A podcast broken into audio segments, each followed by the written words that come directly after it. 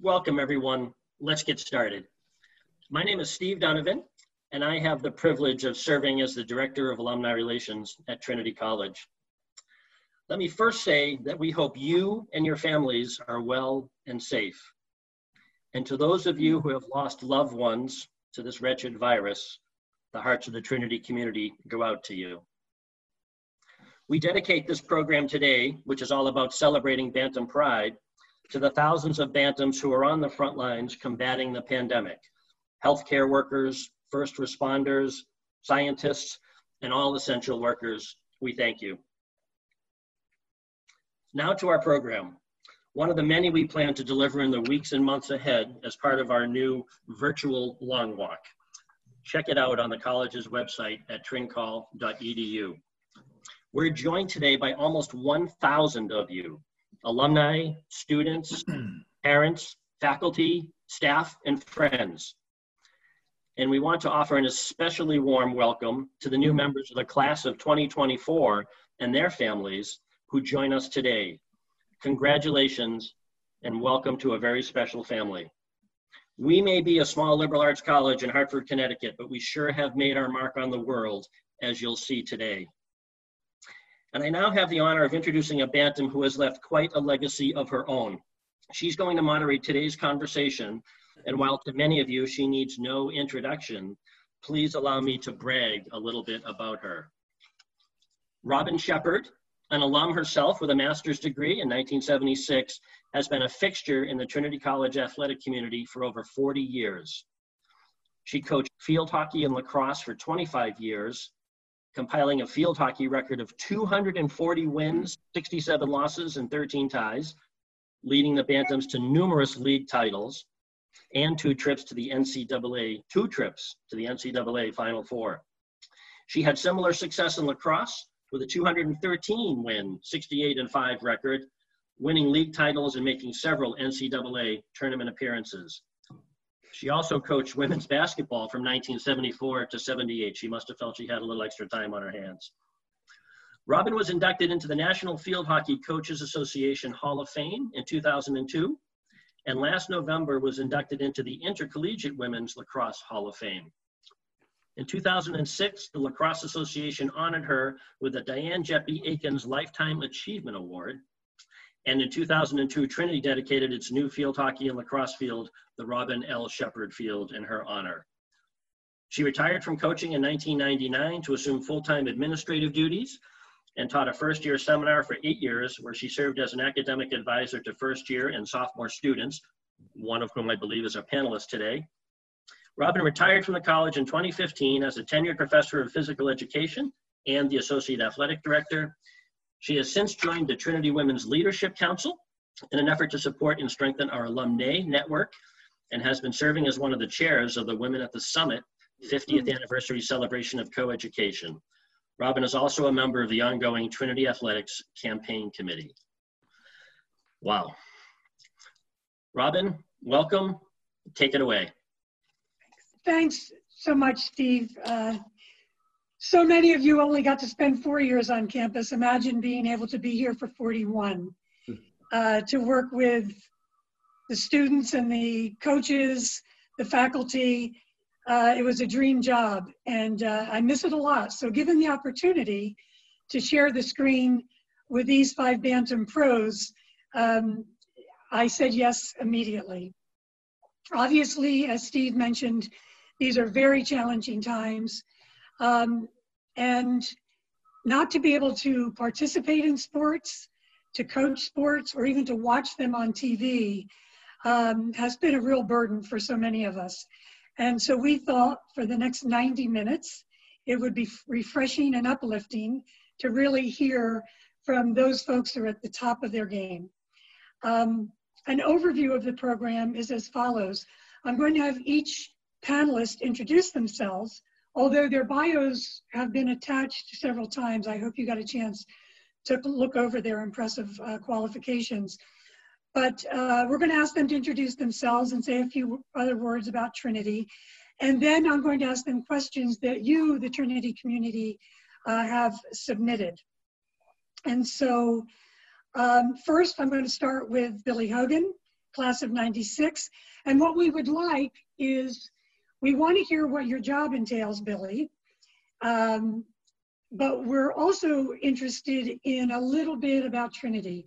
What brought you here, uh, what you were involved in when you were here, whether sports or leadership, fraternities, and uh, just give us a thumbnail sketch of that, please. Hi, everybody. Uh, Billy Hogan, class of 96. Um, and I guess to, to echo Steve and Robin, um, thoughts and prayers with everybody who's been infected by uh, the virus, and obviously all of our worlds have uh, have changed so dramatically over the course of the last uh, last couple of months, and I know it will be difficult in the in the months ahead as well. So um, great to uh, great to come together with this with this community and a place that obviously is so important, um, not just for the four years that, that I was in, in Hartford from 92 to 96, but um, continues to be a huge part of my life uh, going forward. And actually, Robin made sure that uh, I was uh, honest about the fact that although I did play four years of, of ice hockey at, at Trinity, uh, my wife, uh, Jennifer Martinelli Hogan, was by far the better athlete in the family. Uh, a two, sto- two sports star, played soccer and lacrosse. So um, we, we have a Trinity household. Um, and yeah, I came to, to Trinity from, from Cleveland, where I grew up. Um, and ultimately, it was about uh, really playing playing college hockey. That was really the uh, the focus for me. Um, and Trinity was a place that um, I was really excited about. Played for Coach Dunham. Uh, not quite as fortunate as the team uh, these days with a, a, rink on campus, which is uh, quite a luxury. Uh, and unbelievable work going on with Coach Greason and, and, what the team has done there. And actually, I did break the break the dress code here for my favorite T-shirt which uh, wanted to I was uh, celebrating a, a, national championship. Um, so um, that that's really kind of how I, I ended up at Trinity. I was a, a member of Psi U as well and uh, captain of the hockey team my senior year and, and president of Psi U my senior year as well. Um, and, and, I guess from the, the standpoint of the impact, as I said, that the Trinity has had on my life, um, really the, the fact that I'm working in sports is down to Trinity. And I know there's a couple of questions that have been asked um, and will be addressed as, as we go on. But um, Sam Kennedy, who's, who's on the panel, uh, and I and Jay Monahan, uh, who's on the panel, and I were all in uh, all Psi U brothers. Um, Sam and I uh, had the chance to reconnect um, in 2002 when uh, we both moved back to Boston. Sam was with the Padres and moved back as part of the Red Sox ownership uh, takeover. And I had moved back from Chicago, where I'd been working for a film company um, and I had always wanted to work in sports um, and just hadn't quite found the route in yet. Um, and frankly, my friendship with Sam and connections uh, to Trinity was what led me into uh, working for an agency. Sam was friends with the guy who ran an agency in Boston. Um, so I started at ANC Sports in 2002 and uh, two years later was the first hire of fenway sports management which is a sports marketing agency within fenway sports group um, so I've had the pleasure of working for FSG since 2004. Um, and uh, FSG acquired Liverpool Football Club back in 2010. Uh, so coming up on 10 years ago. Um, and uh, I started my full-time role with uh, with LFC in 2012. And basically, my responsibilities at the club, um, I manage the really the revenue side, revenue generating sides of the club. So the departments, including sponsorship and partnerships, uh, merchandising, ticketing and hospitality, as well as our uh, media, marketing, and digital platforms. So, um, been an incredible run at uh, at Liverpool and uh, winning the Champions League last year, and currently leading the Premier League. Although obviously the season is is currently paused due to the virus, so we're hoping to get back to playing, um, and uh, we'll probably address that as we go. But um, again, circling back, Robin Trinity, obviously a huge part of, of my life uh, currently and, and uh, you know, great launching pad um, and a great place to spend four years, as you said. Thanks so much, Billy. Um, we're going to move on to Mimi McKinnon, class of 04. Thanks, Robin, uh, and the whole Trinity community uh, for tuning in. It is such a pleasure to be among such an esteemed panel of Trinity alumni. As Robin mentioned, I am Mimi McKinnon, uh, class of 2004, and currently I am the Special Assistant to the Chief Operating Officer at the National Football League. As a woman working in professional sports, I'm fortunate to have access to the inner workings of the front office of the NFL, which has provided me with some amazing opportunities. In addition to my day to day role, I co chair the Women in Sports Network. This group uh, aims to empower and inspire those within the NFL. We are dedicated to the professional development and advancement of women. As I continue my journey, I remain focused on becoming a positive role model uh, for young women in sports. As a student athlete at Trinity, I majored in educational studies and was the starting goalie for the varsity women's ice hockey team, serving as captain my junior and senior year. Off the ice, when not in the classroom, I was an active member of Kappa Kappa Gamma. I think my love for football has grown over the years. I do believe it may have stemmed from my days working um, as a hydration specialist in the athletic department and a professional ankle taper during the Trinity Bant's four year undefeated football season. I will always remember my hmm. time at Trinity fondly. The women's ice hockey team did not have a winning record, and I may have faced more shots than any goalie in Trinity's ice hockey history, men's or women's. However, I truly believe so many life lessons were learned on and off the ice with my fellow Bantams. Since graduation, I've retired playing ice hockey, but enjoy staying active. Most recently, I completed the New York City Marathon last November, running uh, for my charity, the National Blood Clot Alliance, where I serve as a board member and vice chair. So that is what I've been up to since I left Trinity. um, she did leave out that she still holds the career saves in women's ice hockey. And I do believe you got MVP of your team three or four years while you played. So unbelievable. Thanks. Um, thank you, Mimi. Uh, we'll move on to Dan Good, class of 95. Thanks, Robin. Um, I would say, yeah, graduated 95 uh, with a degree in public policy and a minor in economics. Um, I'd say that my college search resembled Billy, what Billy referenced earlier. I was also looking to play hockey, so I primarily looked at a lot of NESCAC schools. Um, I think what ultimately um, brought me to Trinity was I, I was looking for something um, a little bit more urban. I had been in a sort of a rural setting in high school and looking for something a little bit more urban, but specifically I was I was most interested in trying to sort of take my time at school to also do some constructive internships. Um, interestingly, like after looking at places like Williams and Middlebury and Bowdoin, uh, I think my mom might, might have chosen something a, little less urban. But uh, all that being said, I, I, you know, it was a, it was a fit socially. Like I, I got I got to come to campus and spend some time with some of the guys on the hockey team, and and just was a gut instinct. So that's kind of what drew me to Trinity. Um, so while there, I did play hockey under Coach Dunham as well. Um, I was an officer um, and member of AD, uh, unlike my fellow panelists. I mean, the hmm. uh, the prospect of our, idea of living with Harry Einbender and his pet snake was interesting, but um, I decided to go in a different direction. So, uh, and then I also had the opportunity to spend junior year abroad. Um, so I went over for a semester in, in, in London, which was, uh, which was really great. Um, following Trinity, I did not follow a, a sports path. Um, my internships during college were mostly all, all, almost always in the investment space. So I, I, I wanted to um, pursue the opportunity to get into like an investment banking training program, something that I felt would give me a really broad sort of base to build from and, and not really fully knowing which direction I might go in my career. But I feel like getting one of those programs was uh, would be really beneficial. So I was lucky enough going back to Trinity uh, connections um, I don't know if, know if Bryant Zanko is on the call, but he was uh, a Trinity alum and he, he gave me my first job. So I have to thank Bryant for that. Um, I, I, did not know him before, but uh, spent the next two or three years uh, in that in that program, working, learning.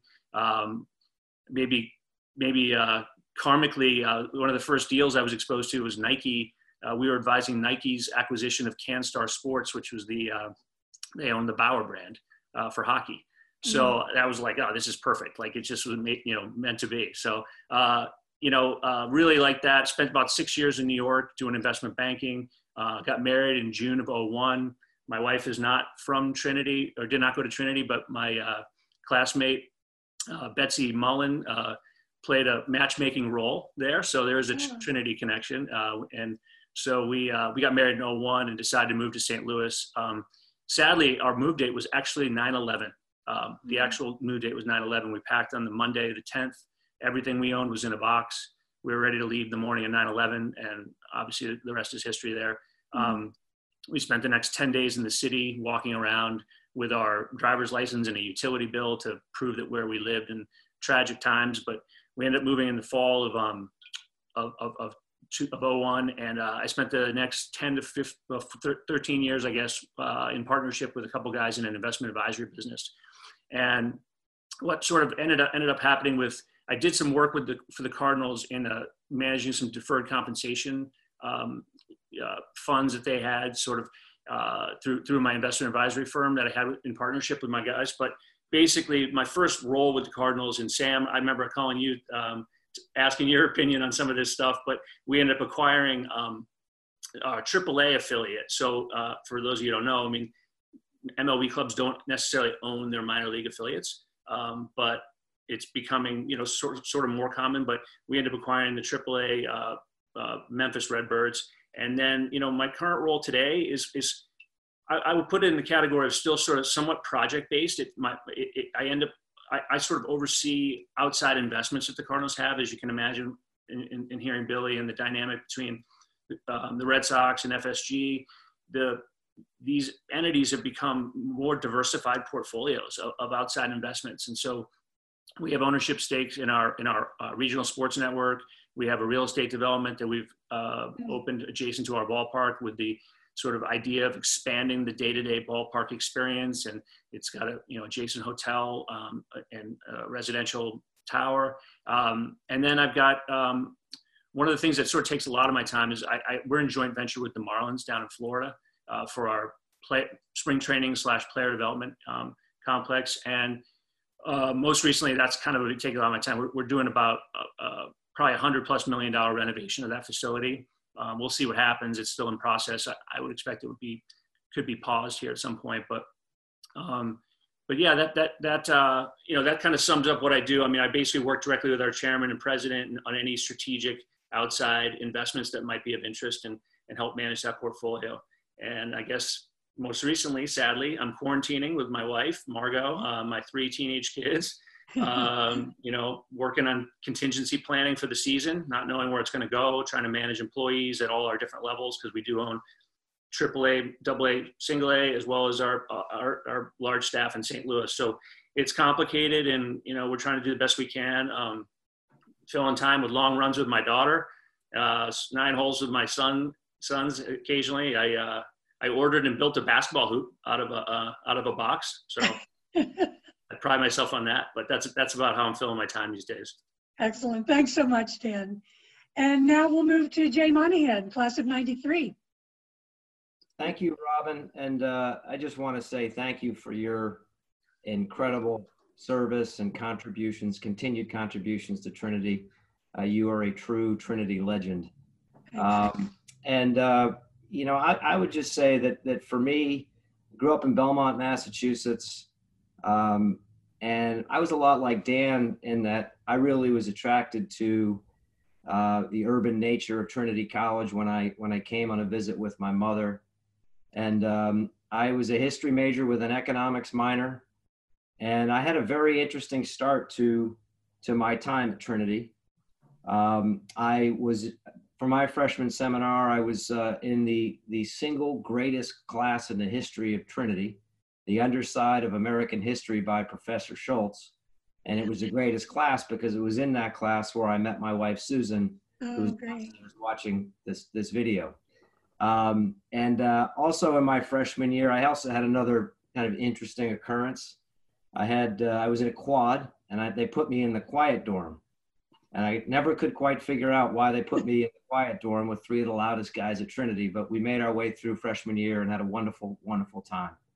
Um, in my time, I, I was fortunate to to play hockey and to play golf. It was certainly one of the considerations for me as I thought about where I wanted to go to school, and I learned from two great coaches, Coach Dunham and Coach Dietrich. Uh, learned a lot about leadership from them and watching the way that they led our teams. Was a Psi U brother alongside Sammy and Bill, Billy, um, and had had the great opportunity to lead our fraternity my senior year with a great group of men that uh, I stay in close contact with and that I continue to uh, to learn from. And Trinity Trinity has had such a profound impact on my life because not only did I meet my wife, uh, my brother Brendan came my junior year, and my brother Brendan met his wife Abby at Trinity. So. Oh, interestingly enough, in this this age of the coronavirus, Brendan and Abby and their kids are down here in Ponte Vedra, where we now re- reside and have been for eight weeks. So it's been a, an eight week Trinity uh, reunion of sorts for us. But um, you know, I, I, after after leaving Trinity, uh, I I actually went on a bicycle trip across the country with my three roommates, uh, Steve Skillman, Peter Knight, and Rob Krebs. And it was during that time that I I decided I wanted to pursue a career in sports, and uh, had took a number of different roles along the way. But I consider the time that I spent at Fenway Sports Group with Sam and with Billy to be the greatest learning years of my career and to be in an industry um, with with two great men like them and to have been through the experiences we were went through at Trinity and afterwards has been something that's been a blessing for me you know every step of the way up until this point in time in my career. I continue to rely heavily uh, on the two of them um, for advice and uh, and counsel as we go forward. But I would say that um, for Trinity, I just the thing I always think about is I think it's a very competitive school. Everybody, I just everybody, I just saw it's great, great drive in people, um, and and that that to me was a source of inspiration. And I also think the urban nature is like real life, and and that's one of the defining characteristics for me with Trinity, which is I feel like it really is a great learning environment, but it's also the environment in which you can transfer into real life very quickly as you graduate. And I think the human element and the human connection and the human relationships at a school the size of Trinity is provide you just an enormous opportunity to learn on that front as well. So if you're on your way into Trinity in the class of 24, you made an unbelievable choice. Um, and uh, I, I wish you nothing but the best in the years ahead. Thanks so much, Jay we took a vote and we put Sam last in hopes that we would run out of time, but it turns out we actually have a few minutes. So Sam Kennedy, class of 95, you're on. Well, I was uh, I had like a 15 minute speech prepared, but Billy and Jay went on really way too long, as they typically did in our time at Trinity. Um, great to see everybody. Uh, thanks for logging in here today to all of you at the Trinity community. Great to to connect with you. Um, I hope your families are safe and, and sound. And, um, you know, we, uh, there's a lot of um, recurring themes here.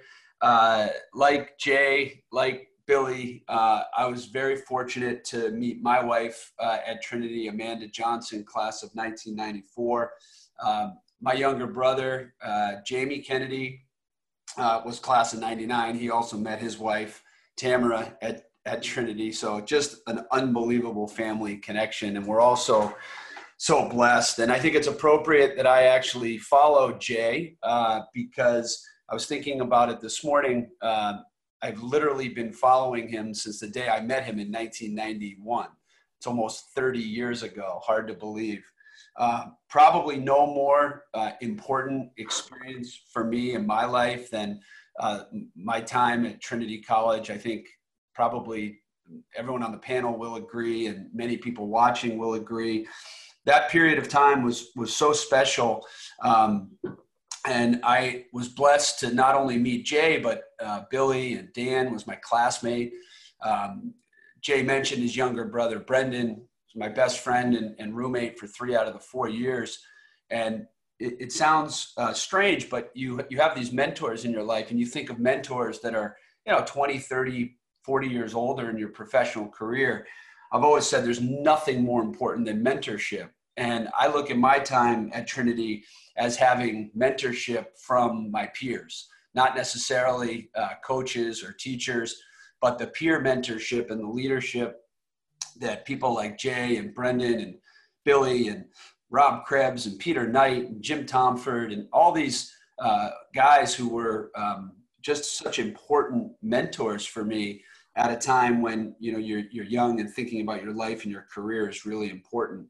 Um, my story is just just quickly it's, it's not steeped in the success uh, or um, performances on the ice or the field.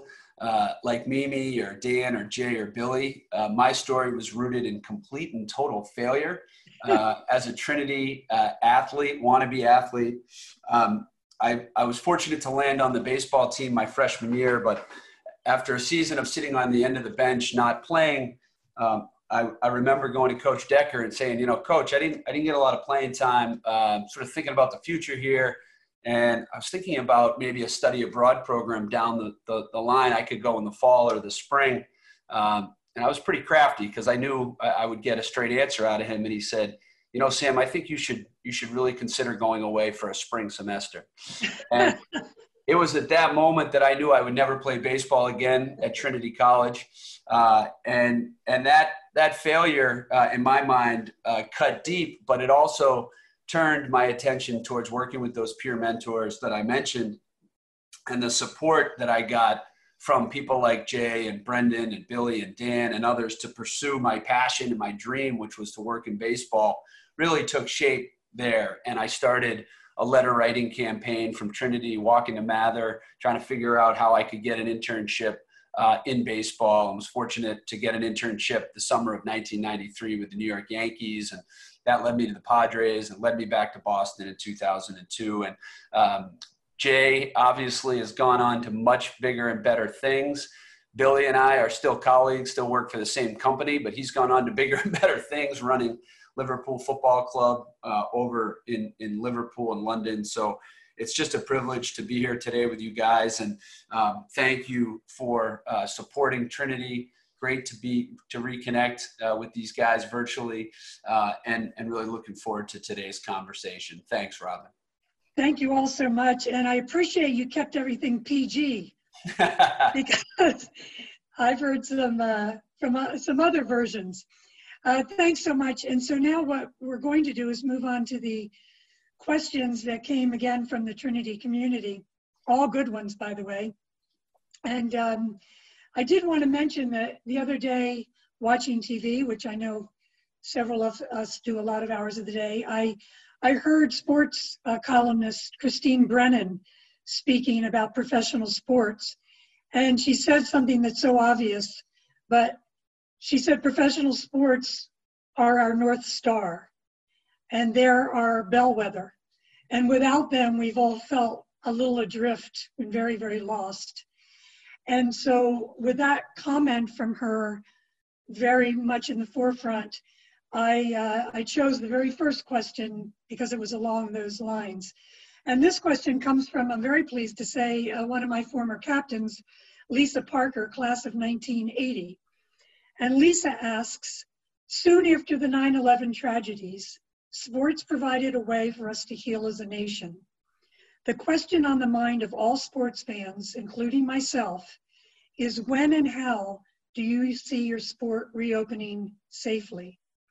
And I thought I would throw that to Jay first, um, since I believe uh, the PGA currently might have the first event uh, on their schedule maybe in June. So Jay, would you like to start for us?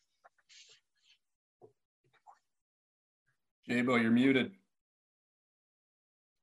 We expect, thank you, Robin. We expect to uh, to return the week of June 8 to 14. Uh, we we stepped away uh, on March 12th and uh, announced our, our new schedule, which will take us through the end of this year just a couple weeks ago. And uh, at this point, uh, all, all signals are that we're going to be fully supported and the PGA Tour will be back playing that week. We'll also be announcing two small uh, events uh, in the next week that will precede it, significant charitable events led by some of our top players. And I think, you know, the fundamental question that we've had to face is at what point in time can you return in both a, a healthy, safe, and responsible manner. And our sport is is unique in that it, it generally it lends itself naturally to social distancing. If you watch our watch what happens inside the field of play, our players and their caddies generally are not that close to each other, uh, and they're spread out, out over several hundred acres, and generally they're 300 yards away from the closest group to them. So when I go back to that question about health and safety, we have to because every single week we're in a different market and we're, we're playing 46 times over the course of the year as we project forward looking at this virus and its impact you've got to have a strong understanding of where things stand in each one of those local markets working with local and state officials with health officials and we've had to work hard to get the support in place to return and to get that support, you've got to lay out very specifically how you plan to test and create a safe environment. And we have put a ton of time into that. And I'm very proud of the team that I lead uh, for putting us in position to return. And it's, um, you know, the, the key element to this is testing. And um, you, when you, when you come back and you're testing, you have to do it in a way where you're not taking away from the critical need across our country and certainly in the markets where we play. So we need continued uh, developments uh, as it relates to rapid response testing. But at this point, we're confident that starting the week of June 8 to 14, we'll be in a position with 132 players that will be playing that week to be able to test them in advance, have strong testing protocols that week. And, and the exciting part of this is, you know, just spend a minute on our business you know, each one of our tournaments uh, is generally run by a volunteer organization. And the net proceeds from our tournaments raise significant dollars for charities in those communities. So by going offline for 11 weeks, we've had 11 markets where millions of dollars will not be contributed this year. Mm-hmm. And there's a strong appetite in each one of these markets as we return. And there's a strong desire from our players to come back and re, you know, reinstate that that impact that we have because to the point you were making robin and that christine was making in terms of sports being an important part of our health and our well-being and our mindset. I think for everybody on this panel when we look at our colleagues when we look at the athletes that we represent we feel like that is our source of inspiration and that is our that is our opportunity. That's our responsibility uh, and it's incredibly inspiring to think that we're now turning towards a return and, and that we can start providing that and doing it in a thoughtful and safe and responsible way. And that's what that's, we intend to do. That's terrific. And uh, speaking from my own household, that will make a very happy environment for, uh, for me. Um, thank you, Jay. Um, I did hear Dr. Fauci, who we all know is very conservative when he speaks, uh, he did say the other night that he hopes baseball comes soon this summer, uh, if only for our mental health. So I was wondering if Sam or Dan uh, would like to add to that question. Go ahead, Dan. You want to go? Sam, where you want to go? Okay.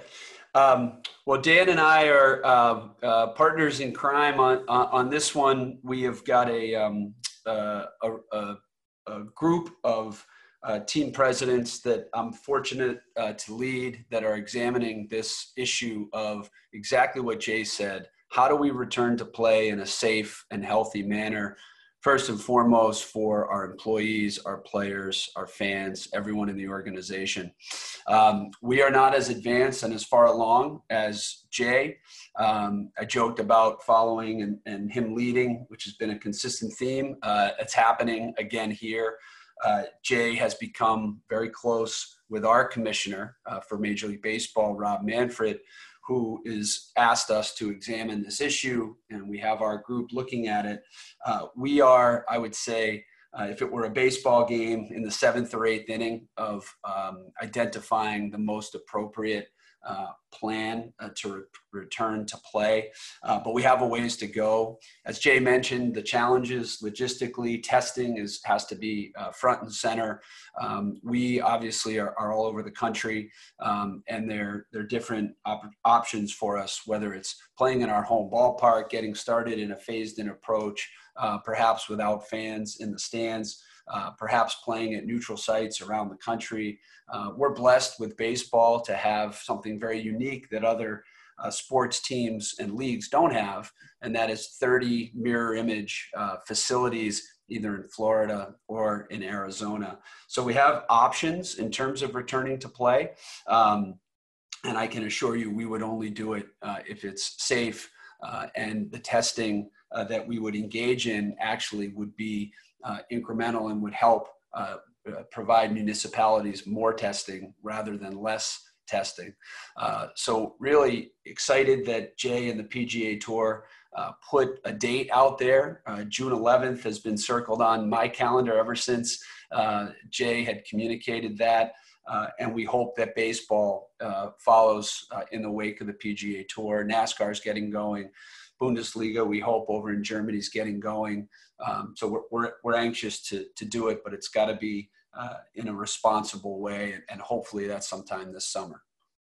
Dan, I don't know if you want to add to that. Yeah, I mean, I would just add that I remember. I think we can all remember the image, the images in the um, following 9/11. You know, when uh, I think the Yankees, I'm not sure they're playing, you know, sort of the first sporting mm-hmm. event to come out, and I just remember how uh, it, it, just gave you something to look forward to and hopeful. And I think we're all grasping for that right now.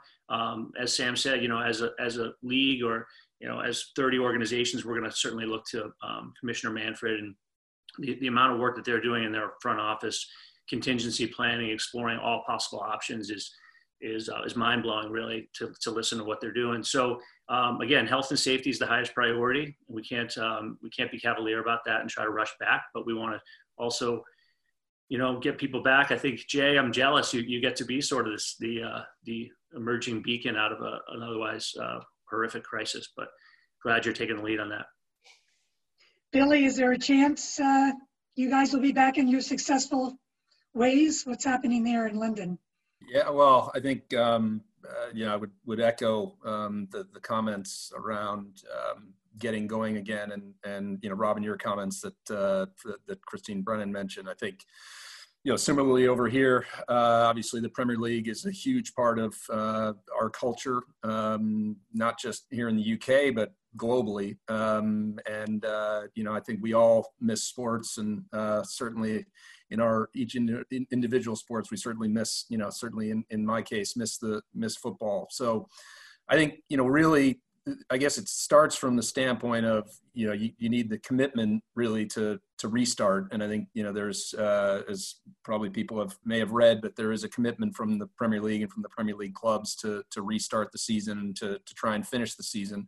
I think the challenge that we're all dealing with is the unknown. There's there's so much um, that we don't know, and you know we're all following the data uh, on a uh, on a you know on a day by day basis. But really, it's about creating a safe and healthy environment, um, not just for the players and the coaches. Obviously, that's critical. Mm-hmm. But you know, there's a number of people around the environment. Um, you know, if we are playing behind closed doors, it still means there's hundreds of people that need to be in the stadium to help execute a game. Uh, and broadcast a match. Um, so, you know, testing obviously is a huge part of that, social distancing, et cetera, um, and working closely with the government, with um, you know the the healthcare workers, the first responders, you know the the, the challenges that that presents. Um, where you know obviously we want this to be a part of society and a part of bringing you know sports back and that that feel good positive message around sports. So um, you know our hope is and our goal is to to get going again. There's kind of nothing specific yet in the uh, in the books, as uh, as Sam said um, you know, look looks uh, it looks great for the PGA, and um, you know, Sam mentioned the Bundesliga restarting in Germany, uh, which they'll be playing. Uh, not next weekend, but the weekend after, um, and so I think that's a you know that's a positive uh, first first mover uh, sort of position. So um, yeah, our our hope is that we will get going again. And obviously, from our standpoint, um, it's been an unbelievably exciting season, and the team has performed so well. Um, so we're we're hopeful we can um, complete the season and and ultimately.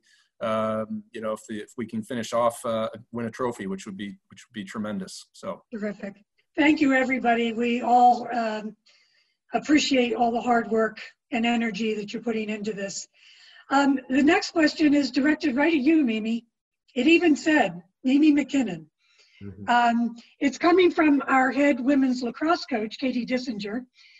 And um, her question is Mimi, the NFL conducted one of its marquee events virtually last weekend. Was the league pleased with fan reaction? And were there any lessons learned? Thanks, Robin. Uh, well, hopefully everyone tuned in uh, to three days of live television, which I know um, fans and everyone are so thirsty for these days and tired of watching uh, reruns. But as some of you may know, uh, the NFL draft was set to take the stage in all its glitz and glamour in Las Vegas, uh, with many screaming super fans lining the Vegas Strip. Um, instead, it took place in the commissioner's basement uh, with 55 million total viewers, which oh, wow. over a three day event, which is just unbelievable. Um, the draft planning usually begins years before the events uh, take place. What you saw on TV actually was accomplished in a little over a month uh, in the middle of March, which is an impressive technical feat uh, which included uh, 600 camera feeds in homes of everyone from the commissioner, more than 85 draft prospects, 32 head coaches, 32 general managers, fans, college coaches, and so many other, including celebrities. Um, the 2020 draft was one I will never forget, and it offered an unprecedented access for all of our fans. Uh, this year's draft also brought a lot. It brought lots of firsts for the league, including a draftathon, uh, which was a three-day virtual fundraiser, uh, which enabled us to show our gratitude for the extraordinary work of all the first responders and healthcare workers. Um, and we are so proud uh, that the collective NFL family raised over $100 million uh, to benefit six uh, national nonprofits focused on COVID 19 uh, relief efforts, which was just unprecedented. awesome. Um, and I would say the lessons learned only, you know, we're just a few days removed uh, from this year's draft, which um, many sport fans know it's also a business uh, meeting, a very glamorized business meeting. Um, we've gleaned at least two important lessons, I would say. Um, the first is the ability of our organization to pivot quickly um, in response to the crisis, um, and also to provide a live format sports experience for our fans that many people have never experienced before. Um, the second is that our fans are equally adaptable and we're able to experience the draft in a new and engaging way. Um, you were in Coach Belichick's home in Nantucket. Um, you were in all the prospects' homes with their families and friends and children, and you got to look into a coach's life. Uh, you know, not uh, behind the desk, but with his kids climbing all over him, and uh, it was just really an unbelievable, magical uh, moment that you know I don't know if we'll be able to create again, but we hope to. So as we look to host the 2021 draft in Cleveland, uh, I know some of these new and innovative ideas will be put into place. Um, and I will end with just overall. Uh, the draft was such a huge success, and we're so proud. Um, and we hope we gave everyone a little, uh, you know, light uh, in a really hard, tough time uh, that we've all been going through. So it definitely is one I will never forget. First time I watched it on television, so usually I'm in the mix um, and enjoying it uh, live. But it was uh, it was really such an unbelievable experience. So we and again we're so proud of all the work our colleagues and um, you know partners and sponsors and everyone really just came together um, and made it happen which uh, a lot of people thought we wouldn't make it happen. So uh, i'm glad we hopefully led the charge for future events to come. That's great. Thank you mimi. Uh, since this is my fifth zoom call uh, i was looking at it in awe of how they were manipulating and arranging all of that. It was really amazing. Um, so the next question comes from Alex Rafel, class of 2013. And I'm going to confess that this is a little out of my league, but it's coming your way, Dan.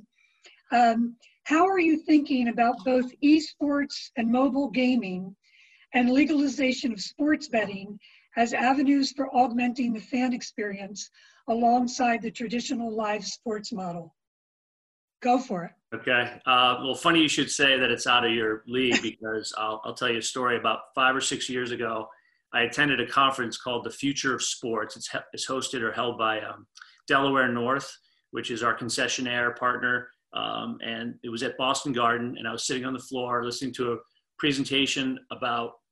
Quite honestly, I was sitting on the floor looking at all the banners up on the, on the ceiling, you know, from my childhood days as a Bruins fan. Uh, and basically, they were talking about esports and presenting these the, the, visual images of packed arenas and people watching other people play video games. And I honestly thought, am I am I on candid camera or I, didn't even know how to process it. But so obviously, I'm, I'm not a gamer. Um, but uh, but yeah, it's it's interesting. I mean, so for the esports, I think. Um, I think you could look at it two ways. Um, it could be a competitive source of entertainment, something that would take away from people wanting to follow traditional sports. But we were intrigued um, as an organization to, to, to, learn, learn more about it in the sense of better understanding the demographics of who's playing, how they're consuming their media, what might be mm-hmm. appealing to sort of a younger demographic generation, and seeing if we could use it as a way to be- better connect with that demographic. I mean, I, I, don't know that baseball as a sport lends itself uh, all that well to a, an esports. The thing I've learned about esports is that it's, it's really about – playing something in an alternate kind of universe. I mean, the traditional, you know, the MLB the Show or, or, or Madden football. I mean, I think there's there's an audience for that, but the true esports enthusiast is they're after something entirely different. They're looking for, uh, you know, a, a, different experience. So um, we just looked at we we haven't done much in the space to be honest with you. We don't really have like an esports team. Uh, I, I, know other NBA organizations and and uh, other industries are, are, sort of dabbling in that, but um, NFL I think has got a couple as well. But we just looked at it as an opportunity to better understand the space and understand um, how we could adapt to what people will be looking for on, on a go forward basis. Um, so I guess, uh, you know, that's kind of on esports. Um, you know, I, I think, well, in kind of stating the obvious, I think you, you, you, you regularly read that baseball uh, struggles or suffers from an aging demographic. And so, as a side note, we, we, we did a lot of work on that. And we looked at our, our fan base in St. Louis. And we, what we found out is the average ticket buyer is in their late 50s. I think it was 57 or 58, but the average ticket user is 20 plus years younger than that. And so that's the kind of stuff we're working on to better understand like, you know, are there in-game things we could do that would like talk to our fan base a little bit more and, you know, particularly the younger, I'll call them younger gamers, but I think there's, it's just a growing group of people. Um, I think on the changing gears on the second part of the question, the legalization of gambling. This is a, um, I, I, think it's a pretty complicated topic generally, but I think it's, I, think it's going to be state by state. I think is what we're seeing. Um, different states are going to move more quickly. Different organizations. I think you know we will certainly take the lead for MLB policies around morality and and all those different things. But I, I do think, and Billy, you can chime in here at any moment because I think you're much more on the front lines of this. But I do see um, probably going the way of, of, ga- of gambling um, legalization in Europe in terms of how it's integrated into your stadium. And, um, you know, Billy, I don't know if you want to share an anecdote, but I'm, I'm guessing you have a window in your stadium and people kind of do that more, more frequently. It's gone on for 20 plus years, hasn't it? Yeah, no, it's, uh, it, it, it's legal here. And um, yeah, you can place a wager uh, immediately before the match and uh, you know what the score might be, who's going to score the first goal. You can place a bet at halftime. So hmm. um, yeah, was one of the uh, just you know having not experienced that in U.S. sport. Uh, you know, one of the one of the sort of early learnings um, coming over was uh, just how prevalent uh, betting is, not just you know, generally, which I think across all society, frankly, there's betting, but um, specifically within the building uh, or at the venue, which uh, which is um, obviously not the case in the U.S. So it'll be interesting to see where where and how that evolves um, as it's becoming uh, more sort of uh, part of the day to day in the U.S. now than than what it was previously. Yeah, and I think just to wrap it up on that, I mean, I think it like the esports, this could just be, I hope, if done properly, you know, to preserve the integrity of the game and handled in the right way. I think it's just one more way to, to engage with fans. I think people will just be mm-hmm. so much more interested in, in, in sort of certain aspects of the game and whether that's prop bets or the ultimate outcome. But I, I think it'll evolve. It's interesting because I was, um, after I stopped coaching at Trinity, I, uh, Rick Hazelton put me in charge of NCAA compliance. So as you're talking about betting, I'm getting heart palpitations uh, about the legality and illegality of that. Um, thank you. That's very interesting and new to me. Um, Billy, there's an, another question here. Um, and it's interesting because it's not really about you or, or the other panelists. Uh, it comes from Drew Galbraith, our current director of athletics. And the question says, I hope I'm pronouncing his name right, Jurgen Klopp has been the manager of Liverpool since 2015 and obviously has had a significant impact on your team's success. What do you feel are his greatest strengths as a leader? Yeah, um, and you did you did pronounce it correctly, Jurgen. Okay. Yeah, um, he's been, uh, I guess, probably just easy a force of nature. He's uh, he's just an incredible leader, um, and I think any any manager or coach has a unique responsibility. I think in in football in the in the Premier League and frankly you know whether you're in the Premier League or the Championship or the other divisions you know the the manager or the coach um, is both kind of responsible for managing the team but also really weighs in on selection of the players um, who you ultimately recruit um, and working very closely with the sporting director in our case a guy named Michael Edwards.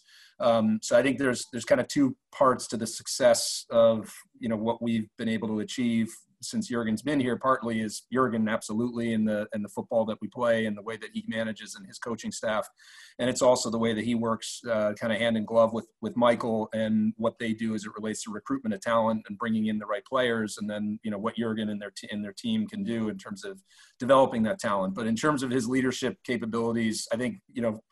Um, he had his opening press conference when he came to, to Liverpool, and they uh, they sort of asked him, uh, Jose Mourinho, whose uh, whose nickname is the special one, and they asked him, you know, what's your what's your nickname, and he said, I'm just the normal one. Um, I think that he's he's really really down to earth, authentic, honest, direct. Um, you know, the guy you see in front of the camera is the guy that you know I see when I'm having meetings with him.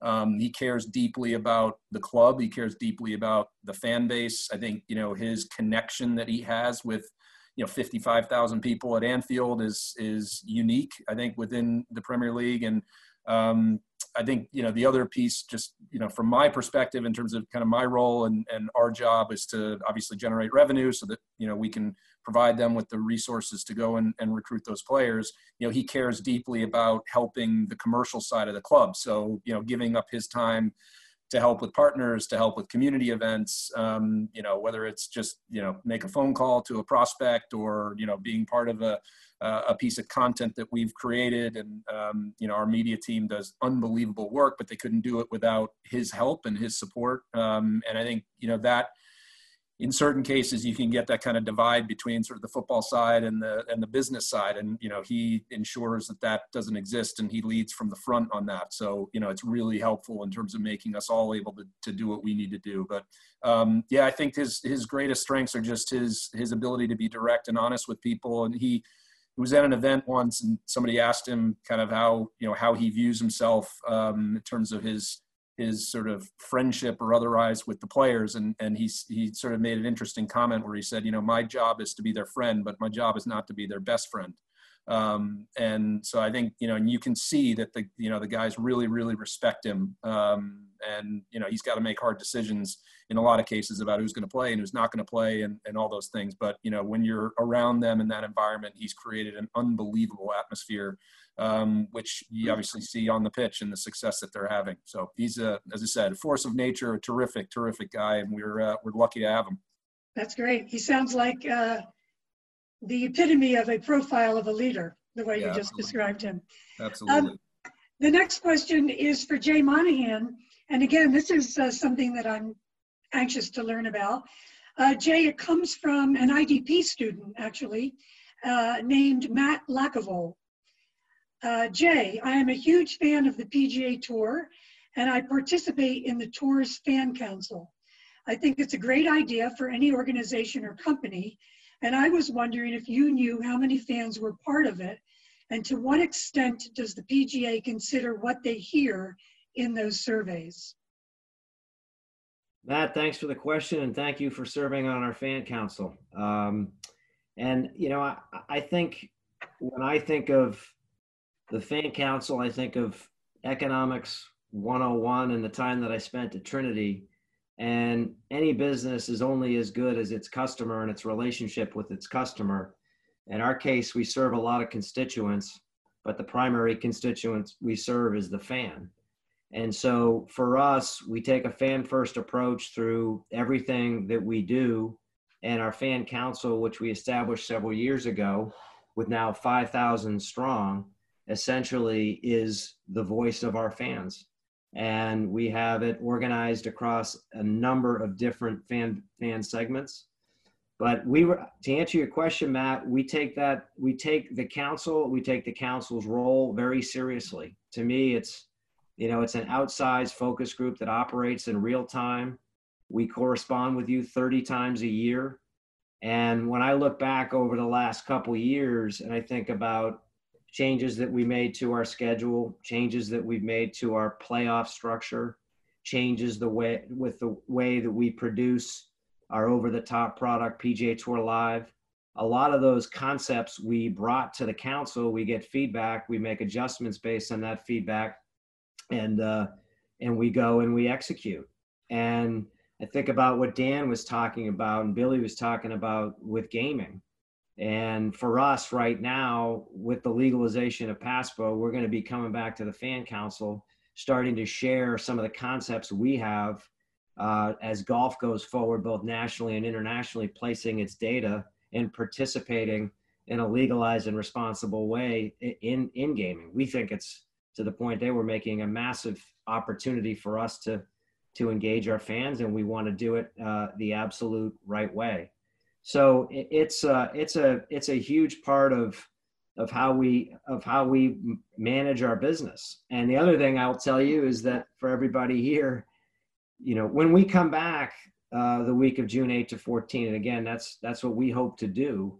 Uh, we're coming back with no fans on property, millions of fans that'll be watching across media platforms. So the question that we all have is, how do you take what we've experienced in that path in the past and the energy that you see through through your television screen through your mobile device or on property and what are the steps that you can do to replace that? And how can you engage your fans in a different way? And so we have ideas but just to give everybody a sense we'll go back to that council and those ideas will get better. So oh, that's great. again thanks for your thanks for your support. That's terrific um, the next couple questions uh, were not addressed to anybody in particular. Um, so I'll ask one person to start, but then we'd love to just uh, hear from as many of you who are interested. Um, and this one actually comes from a current student who, by the way, is on the women's hockey team. Uh, her name is Morgan Bronstein. And this is very popular. I used to hear this uh, from students who wanted to go uh, into my line of business, college coaching. The question is, oh, and I'm sorry, Morgan's also a member of our new women's golf team. I hope you all knew that we added that uh, for women. So the question is, do you think that attending a liberal arts school can hinder your ability to get involved in sports management positions?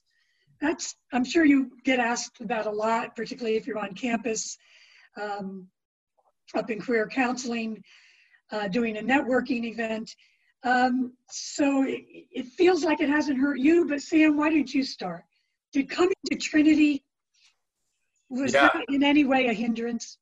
No, in fact, I think it, it helps um, just given the quality of the student body, the quality of mentorship that you can get there from, as I mentioned, your peers, or in the case of the real athletes on this panel, your coaching staff. Um, and for me, uh, I think Dan mentioned this at the outset.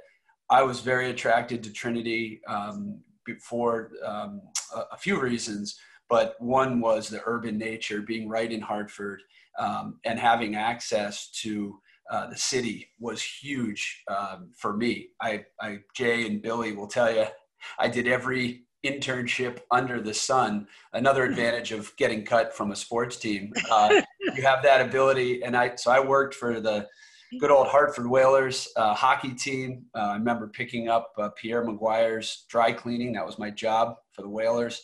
I worked for the CBA basketball team, the Hartford Hellcats, and Coach Paul McKeskey. These are this sounds like ancient history for everyone here, but um, I had a chance to drive the campus shuttle, uh, work down at the old College View Cafe. For those of you on the on the uh, uh, call, remember that a fine establishment. So lots of jobs, and I, and I think the work ethic that Trinity students have is second to none, and demonstrating your commitment to, to joining the workforce at a young age for all of you entering into Trinity is really important. Um, you know, jobs at, at restaurants, uh, really important, summer camps, uh, in business. Trinity offers you the best of, of everything. You can, you can work um, in the city, you can find uh, summer internships, you can find internships while you're in class. So I think that's really, really important. Um, and I also just wanted to add before I yield the floor over to someone else, uh, two quick points because I am getting razzed by a lot of people uh, on my mobile device here. Lots of friends in the audience asking me about this hat. I just want to make sure everyone understands it's a Trinity Bantam hat. And unfortunately, my daughter, my 15 year old daughter, uh, got a hold of the clippers and uh, gave me my first quarantine haircut. Uh, so apologize for the look here, everybody. And then the other thing I wanted to say is Mimi, um, Roger Goodell doesn't know this yet, but in professional sports, most people know that there is something called the Trinity Mafia uh, of those of us who are in the sports world, and we already have a plan. It's already set in stone that you're going to succeed him as the next commissioner of the NFL. So we're going to have two Trinity alums as commissioners uh, in their respective sports. So just don't tell anybody uh, out there that, that Mimi's all set to succeed Roger. Uh, and we're working on that. The mafia is working on that. That should be coming, coming soon. So good luck and, and congratulations.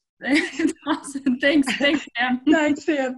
Maybe since uh, you're the commissioner elect, um, did you feel like being at Trinity as an education? I know you did a lot of jobs in between that then and where you are now, but did you ever think I should have gone to a non-liberal arts school or? You know, I would echo what Sam said. Um, I absolutely not a hindrance. Um, I think no matter what career path, um, you can never go wrong with a liberal arts education, especially at Trinity. I was an education studies major, which some people are very surprised about um, what I'm doing today with my career, but it really uh, gave me so many amazing opportunities, and especially being in an inner city school. I volunteered um, and was a student helper for one of the teachers at one of the local uh, grade schools, which was, you know, a really unique opportunity, which you can't get just any other place. Um, you know, and also just having the ability to have experience um, I keep bringing up the training room, but it was uh, really uh, one of my joys of working um, in the training room with my fellow athletes. Um, and also having the ability to be the president of my sorority and be a leader um, in the athletics uh, department. I mean, it, I was able to have such an amazing uh, career in hockey, uh, but also that wasn't the only defining thing of my stay at Trinity. So, um, really, my education at Trinity shaped who I am today, and I really attribute um, my success to it. So, absolutely, uh, couldn't speak more highly of a liberal arts education uh, you know, even just from my classes that I chose to take, uh, one of my favorite professors, Gail Woldu, taught a music class, which uh, if you were an economics major or a history major, you may not have ne- ever gotten that opportunity to take classes to explore the history and origin of music. So um, that's just one of many examples that I have uh, that, you know, really shaped who I am today. So Terrific, thank you. Anybody else have anything to add?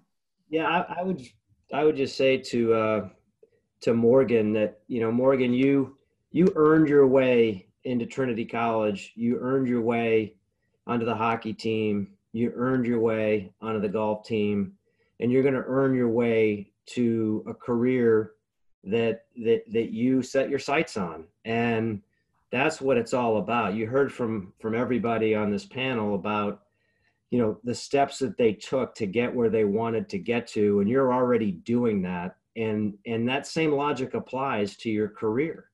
Uh, it'll become more and more clear to you what you want to pursue, and you'll have tremendous resource and confidence coming out of Trinity.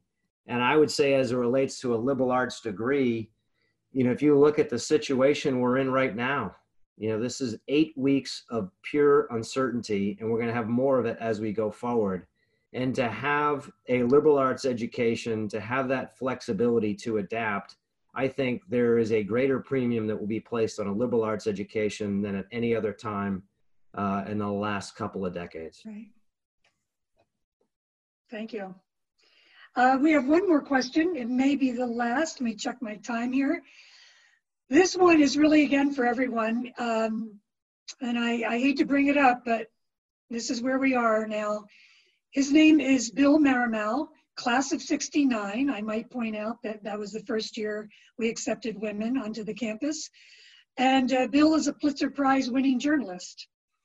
And his question is the following Thinking about your organization three years from now, do you think the coronavirus crisis will have a long lasting impact on your business. Wah, wah. Um, anybody want to tackle that? I'll take Tough it. one?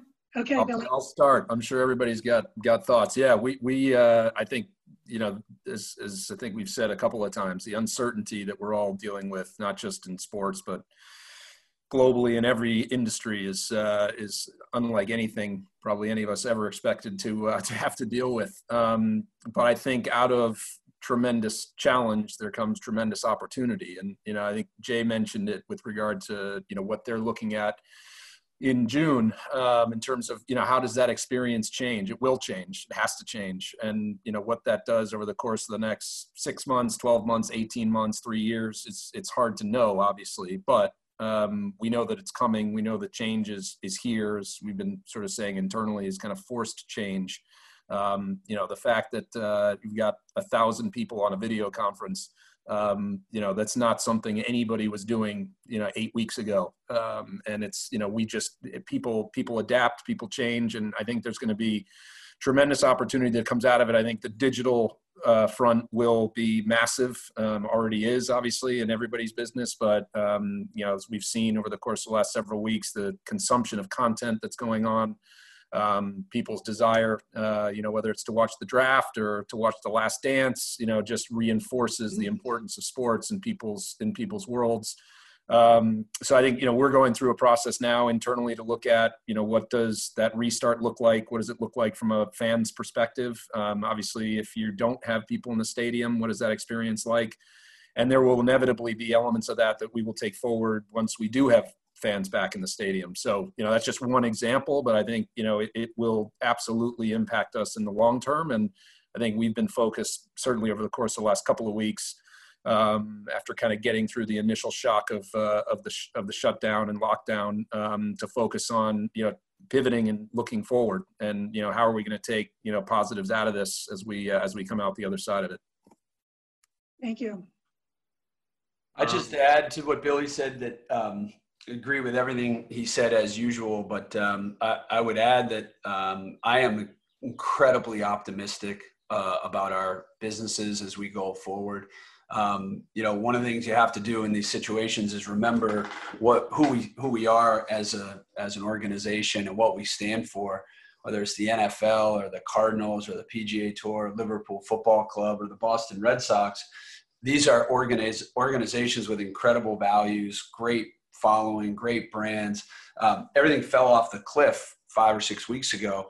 Um, but that doesn't mean we're shrinking or going away. And we need to remember what got us to this point. This is my 19th year with the Red Sox.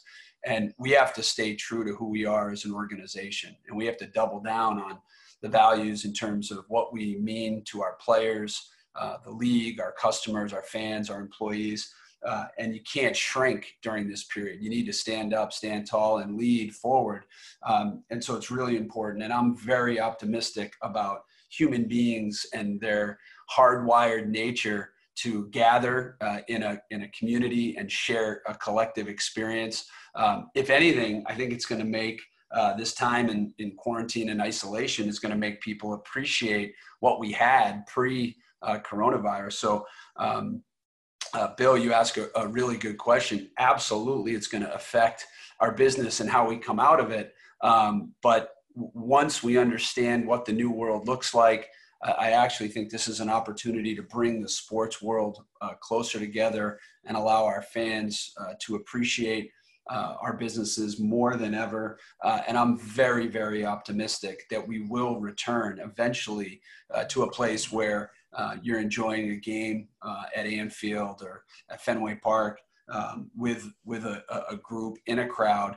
Uh, and it may take us a while to get back to that, but but I'm very optimistic we'll return to that um, to that setting, hopefully sooner rather than later.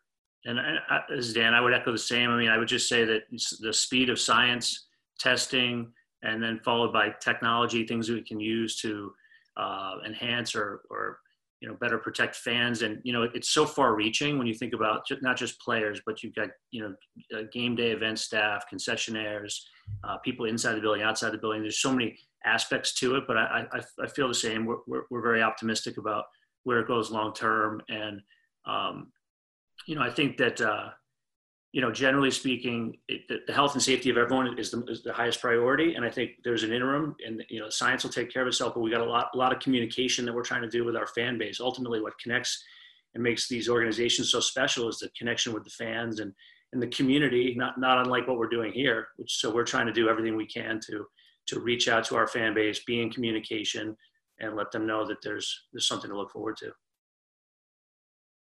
Terrific. Jay, did you?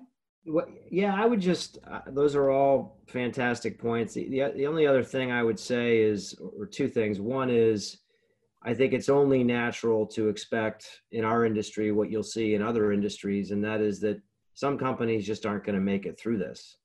And so you're going to see mm. some forced consolidation. You'll see, uh, you'll see a, a, period of acquisition, I would think, in, in, in the months ahead and the years that follow you know, and our sport is a is a fairly uh, it, it, there are a number of different organizations in our sport, and I think when you get into a situation like this, you understand, you focus on efficiency, and I think that will win out in the long run, and I think that could be a positive uh, for our sport, and I think it'll be a positive for a lot of other sports, and you know, going back to the the comments you made about Christine Brennan and hearing Sam talk you know, if, if we are an important part of, of the country and the world's, we being the sports industry, their mental health and well-being, um, that speaks to the soul of our industry. And I think when we come back, um, the purpose and the meaning and the values that we all represent and, and our organizations represent, um, I think there'll be a lot more attention to that. And as a result, I just think you'll see all that great work just happen a lot faster and more frequently. I think the heartbeat of the industry will be will come through this very strong. That makes me happy. That sounds very good. Um, what we'd like to do uh, for the next eight ten minutes, um, we were thinking that the audience out there might enjoy hearing you ask each other questions that you might have, either based on today's discussion or maybe, I don't know, from when you were roommates or fraternity.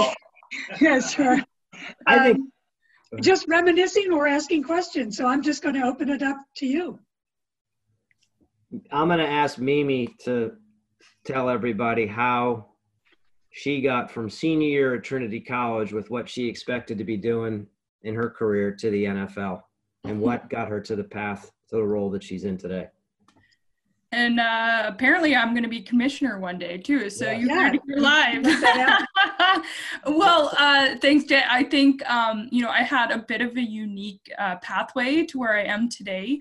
Um, I started uh, right after I graduated. I worked at St. Mark's Prep School in Southborough, Massachusetts in their uh, fundraising department and coaching three sports and a dorm parent, um, which was nuts for a 22 year old. uh, and I spent a year there, which again is part of my journey. And I made my way back uh, to Trinity. Um, and I was the assistant women's ice hockey coach and um, pursuing a master's degree, um, which during the summertime I just decided, you know what, for right now. Uh, this wasn't for me, um, and to explore other possibilities. And if you would have asked me my senior year whether, whether I would be behind a desk uh, typing on a keyboard, I would have said, You're nuts. I will be on the field or um, in a tracksuit of some sort. Uh, but uh, funny enough, and a little bit of luck and, and, hard work and determination, I landed an internship at the NFL um, in the events department, which really uh, was never a major at Trinity, but it, it it was a culmination of all my strengths that I had put into practice, uh, whether on the ice, uh, in my sorority, mm. or just throughout campus. Um, and I spent about 11 years uh, doing event planning on meeting basis and large scale. So fortunately, I've been able to work on about 13 Super Bowls, which is pretty remarkable. Um, I still remember my first one saw Prince live sing "Purple Rain in the Rain," uh, which I will never forget.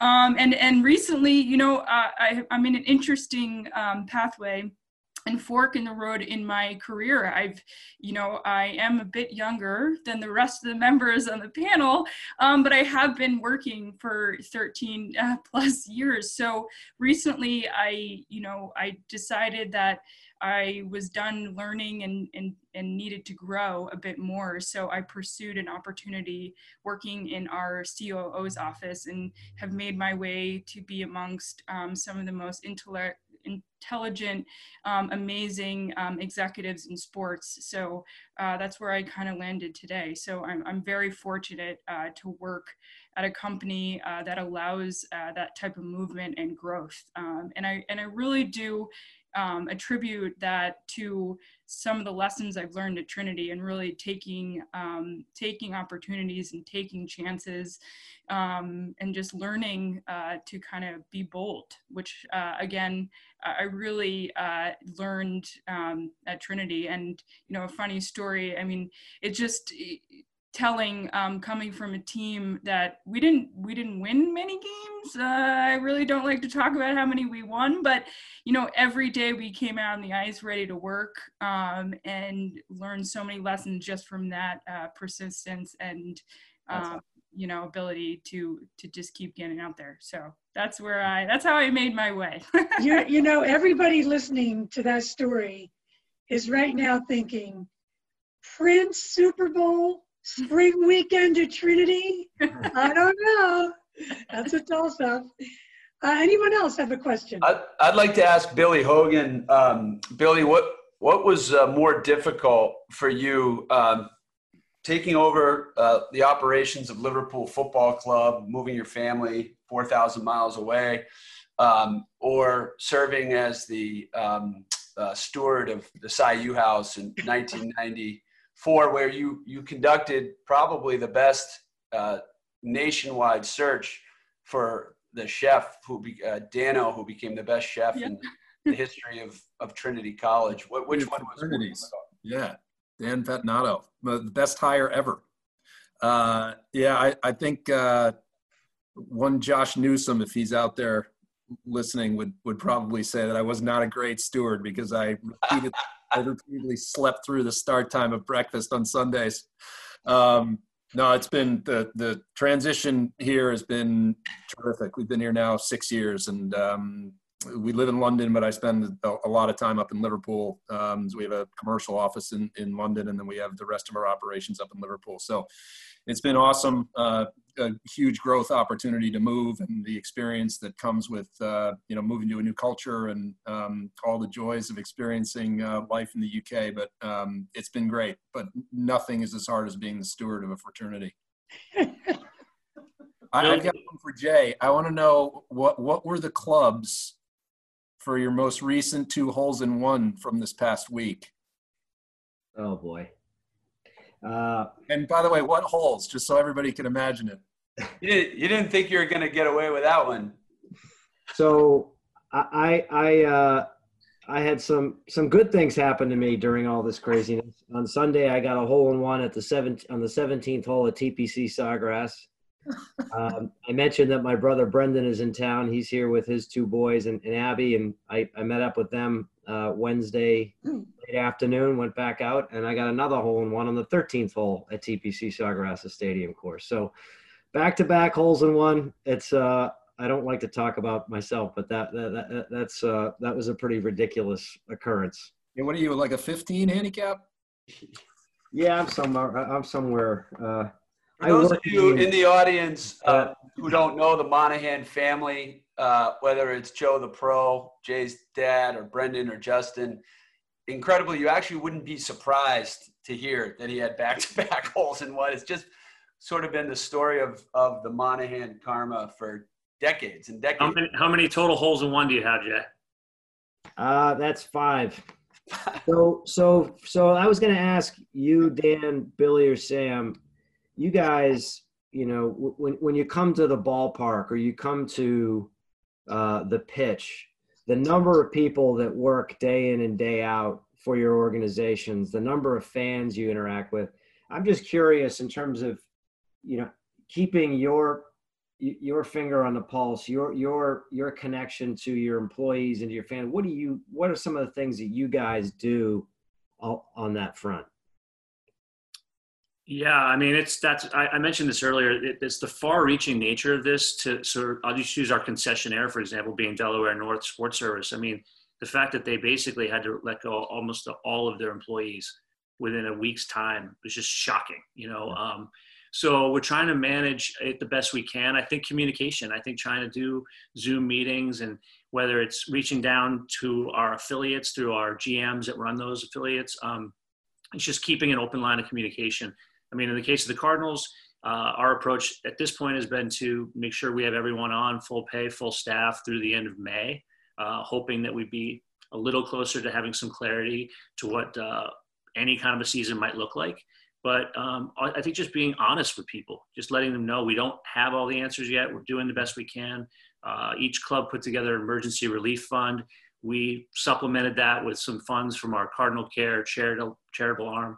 And really, that those funds were aimed at, at, at game day event staff, people that were put out of work by nothing other than the, the virus, and um, and just trying to, to let them know that they're they're as much of our part of our family as anything. I mean, without that, without that, they're the lifeblood of a game day operation, whether it's a ticket taker, a concessionaire, event, uh, parking, anything. I mean, the show doesn't go on without them. So just trying to be as honest and and um, and in touch with them as, as possible. I guess I would add that, um, well said, Dan.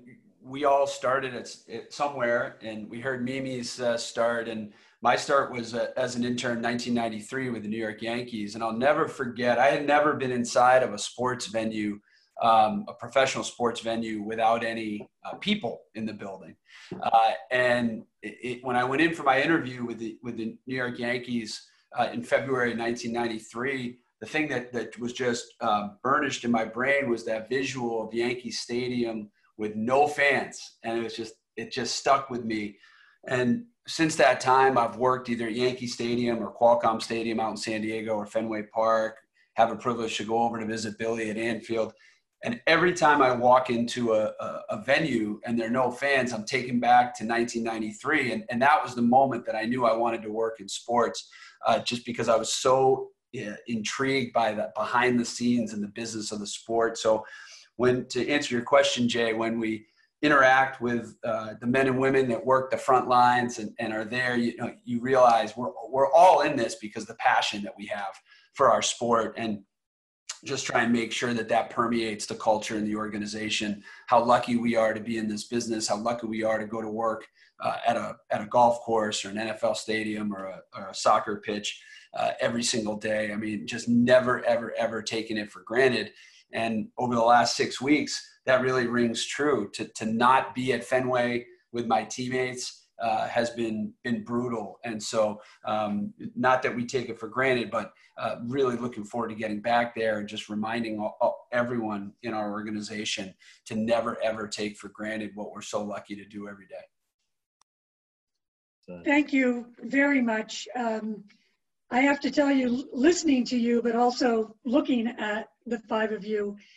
As excited as I am and we all are for professional sports to get back and get back strong and soon, I think we are also all thinking about the Trinity campus and one of those crisp, cool fall Saturdays where you're walking along the lower long walk and you just stop by to check out a field hockey game or a football game or soccer's and you know volleyball's going on and the cross country kids are running around and we're all hoping and looking forward to that real real soon as well uh, to our many many fans and audience trinity community uh, who took 90 plus minutes uh, to spend with us we hope they're even more proud of trinity college and all of our alums but particularly these five who are at the top of their game and for the five of you, I wish Zoom had an applause button.